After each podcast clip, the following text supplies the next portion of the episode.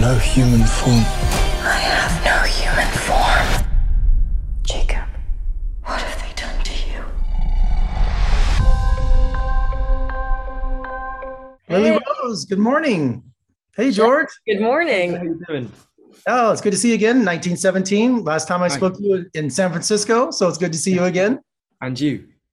Thank you for joining me today to talk about Wolf. What an intriguing film. I was so fascinated with this movie. You know, at first you laugh at these characters who think and act like a duck, a squirrel, a German shepherd, but that quickly changes when you realize this is a medical condition, species identity disorder, and this internal battle going on inside their minds and emotional trauma. You know, George, Jacob believes he's a wolf trapped in a man's body, eats and sleeps and lives like one. How did you mimic a wolf's movements? That was really fascinating. I, I think. Uh, I, I think it. Well, it's a sort of.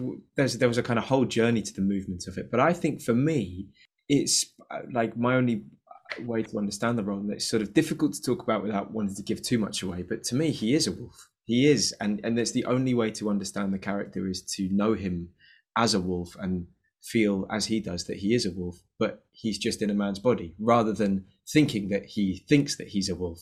Because then uh, immediately you're sort of you're building up the layers of being removed from from that that that complexity in that circumstance. So to me, he is one, and that and that's and then the, the kind of the journey of playing the character and physicalizing him was like, okay, well, how do you how do you follow all of those instincts and learning about those instincts and how again a human version of how you imagine a wolf to perceive the world how do you perceive them with a human physicality um as and then adding the sort of well also because he is unequivocally in the body that that i share as well how does a wolf's instincts get processed by a human mind? And what is a human mind? And what makes us human? And all of those questions is what drew me to the character. So um but in answer to your question there was a lot of hours crawling as well of just trying to get that get your body kind of feeling comfortable to move in that way which is the way that he felt most comfortable And Lily Rose, you play Wildcat. Uh, would you say she's been committed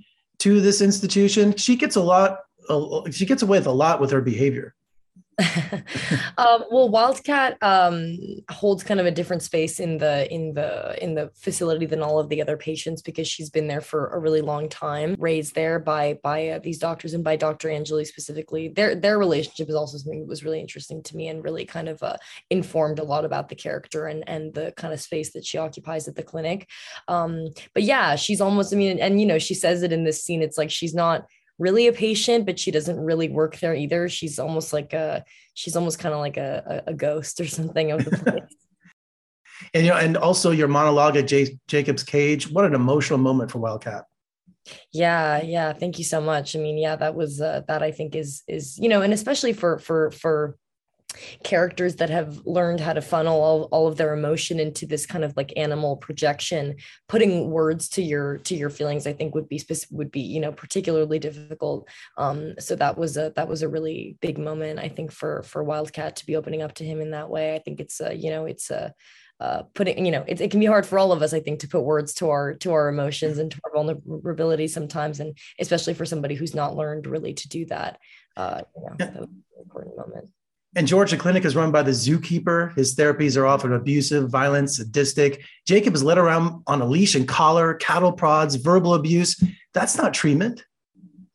no it's not and that's you know that's that's that's I mean, it's you're you're exactly right. It's not. They're they're not receiving the, the help that they're deemed to be being being given there, and that, and that's the circumstance of the story. And I, but I think it's you know it's it's there to to kind of have an, an even stronger kind of side to to to rub up against. You know, so, to kind of you need I think these these big strong contrasting ideas to um to kind of explore all the kind of all the themes and emotions in the middle of it.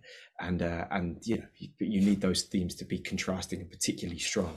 So that's why i think the the, th- the therapies in inverted commas are as intense as they are Well, thank you both for giving me one of the most intriguing films of the year. I enjoyed it immensely, and uh, I wish you the best of luck with the film. Thank you for joining me. cheers Thank thank you you so so much. much nice to see have you a nice day